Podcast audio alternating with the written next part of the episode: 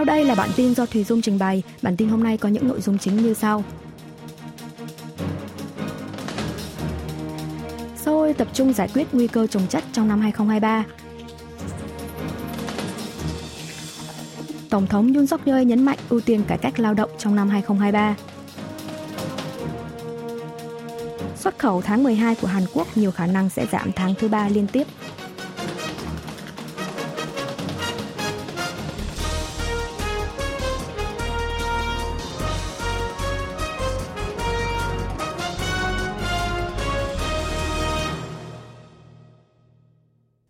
Tập trung giải quyết nguy cơ trồng chất trong năm 2023.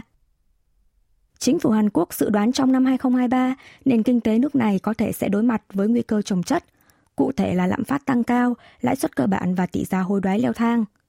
Theo chính phủ, tỷ lệ tăng trưởng kinh tế của Hàn Quốc trong năm tới dự kiến đạt 1,6%, cùng với đó là tỷ lệ tăng giá tiêu dùng từng lên mức 5% trong năm nay sẽ đạt mức cao khoảng 3,5%. Điều này sẽ kéo theo lãi suất cơ bản trong nước tăng để bình ổn giá tiêu dùng. Thêm vào đó, Seoul không thể không duy trì tỷ giá hối đoái cao để đối phó với tình hình mức lãi suất cơ bản Mỹ cao hơn Hàn Quốc. Chính phủ dự đoán trụ cột của nền kinh tế Hàn Quốc là xuất khẩu có thể sẽ đi vào chiều hướng xấu do tình hình ngành kinh tế chủ lực như chất bán dẫn và nền kinh tế toàn cầu bị suy thoái.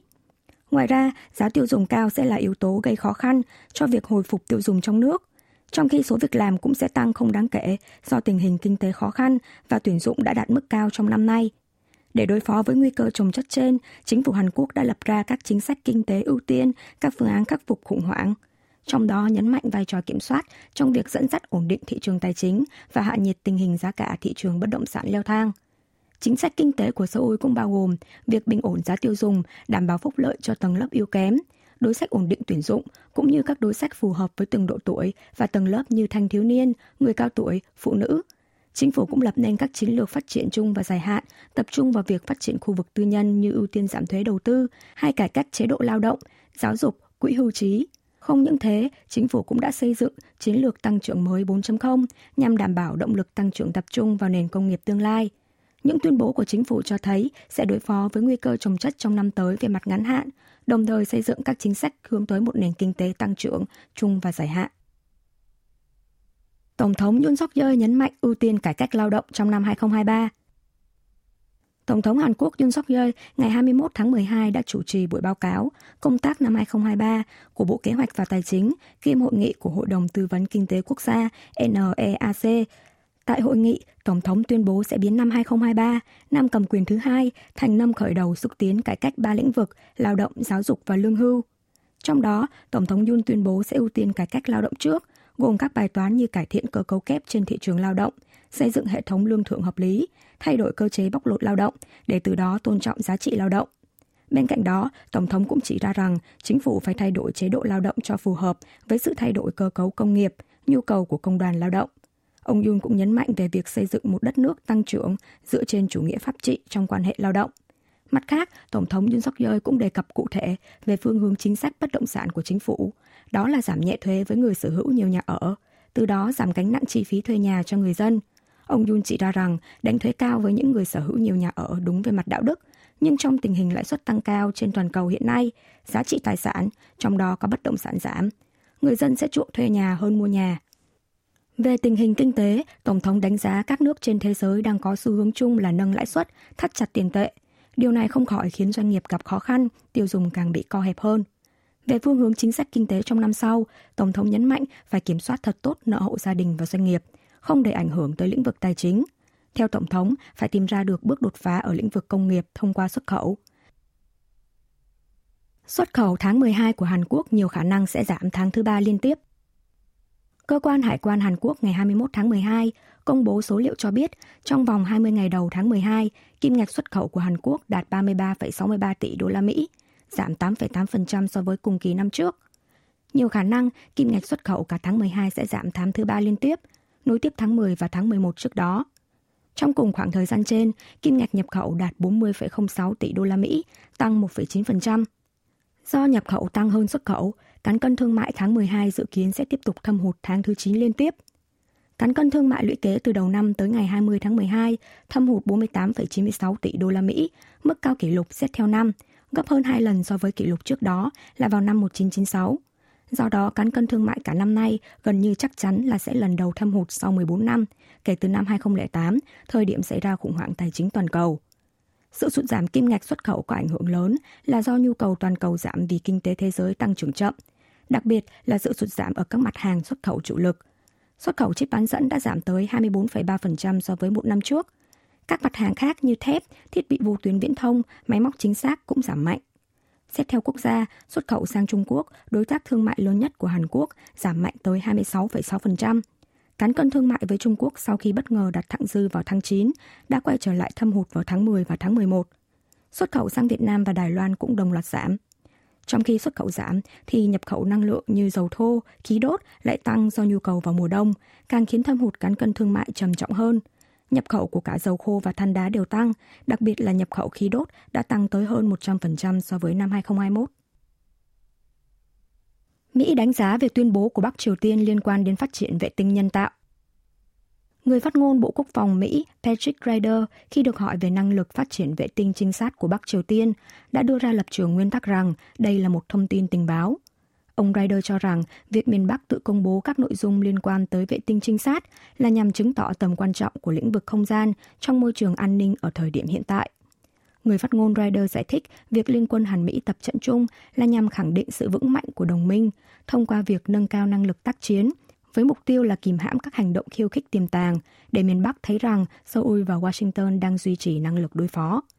Về việc Bắc Triều Tiên cho rằng đã phóng tên lửa đạn đạo xuyên lục địa ICBM với đúng góc bắn, người phát ngôn Bộ Ngoại giao Mỹ Ned Price tiếp tục chỉ trích đây là một hành động nguy hiểm, không cần thiết, hối thúc miền Bắc quay trở lại đối thoại.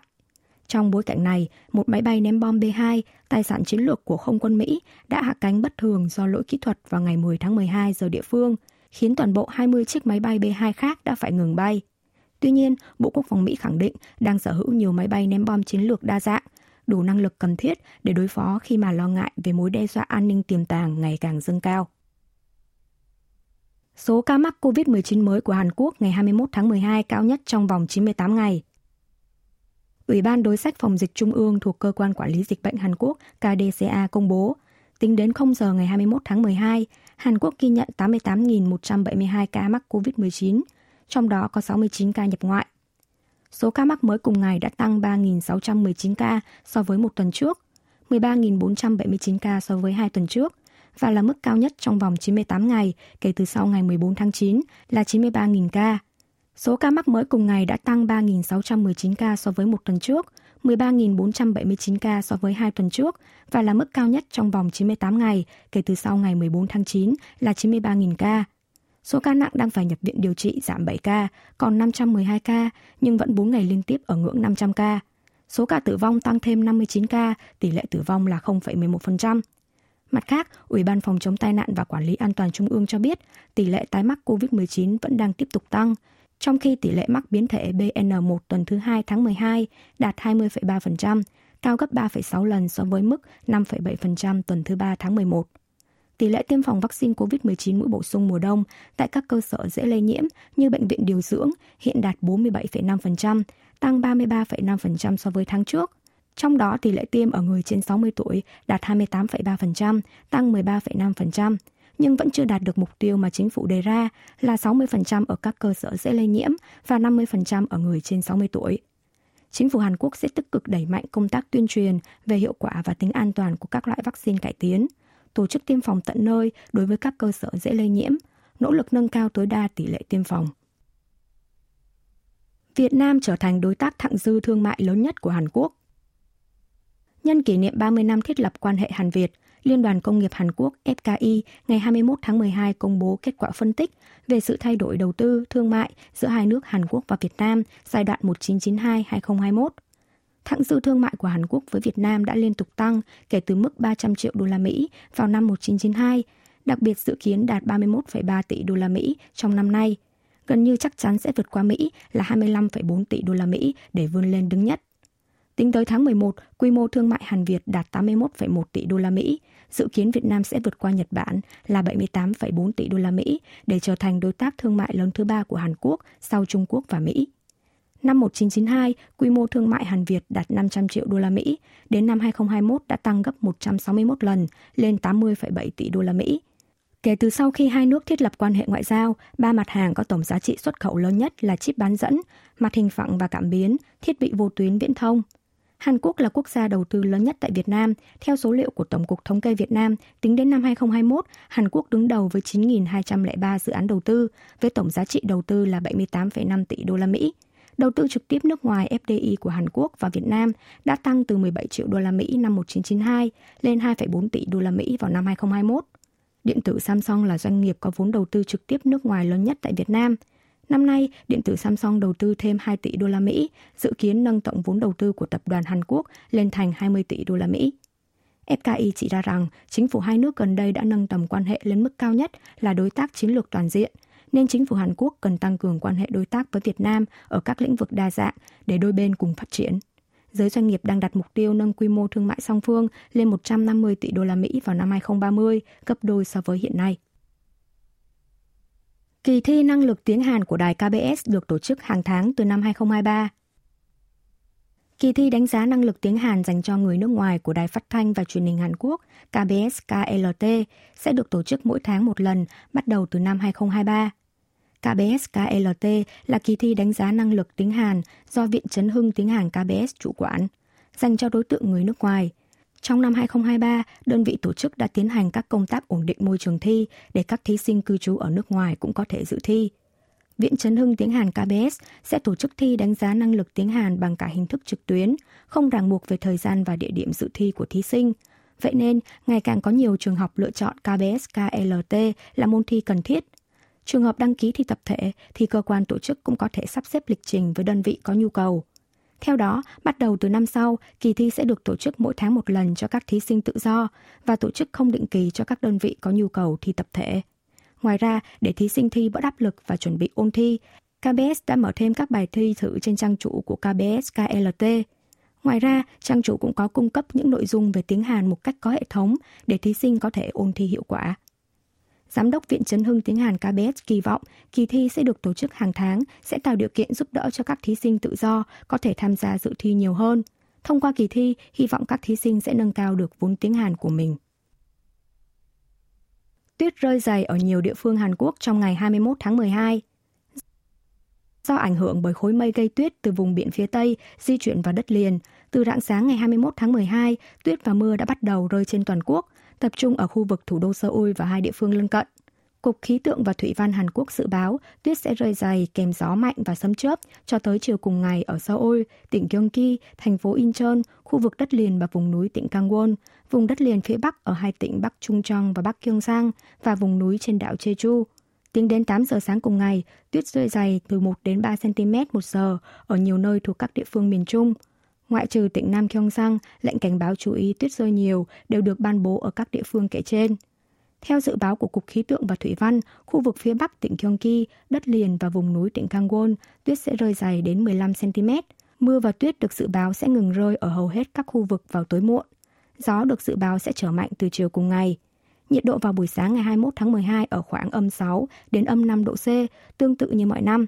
Nhiệt độ cao nhất trong ngày ở tầm 2 đến 10 độ C. Từ ngày mai 22 tháng 12, khối không khí lạnh từ phía Bắc tràn về, khiến nhiệt độ sẽ giảm đi từ 5 đến 10 độ C. Cụ thể, nhiệt độ ở huyện Cheon, tỉnh Gangwon dự báo rớt xuống âm 15 độ C, Seoul là âm 9 độ C. Thời tiết lạnh đỉnh điểm nhất trong mùa đông năm nay sẽ vào ngày 23 tháng 12. Từ ngày 22 đến ngày 24 tháng 12, tuyết sẽ rơi nhiều ở các tỉnh Nam Trung Trong, vùng Hồ Nam, bao gồm thành phố Gwangju, tỉnh Nam và Bắc Chơ La. Người dân cần chú ý đường tuyết đóng băng trơn trượt, sử dụng phương tiện công cộng, hạn chế di chuyển bằng phương tiện cá nhân, dùng vải hoặc quần áo cũ che phủ đồng hồ nước để tránh hiện tượng đóng băng gây thiệt hại. Người già yếu nên hạn chế ra đường, trong trường hợp cần thiết phải ra ngoài thì phải đội mũ, mang găng tay, mặc quần áo ấm.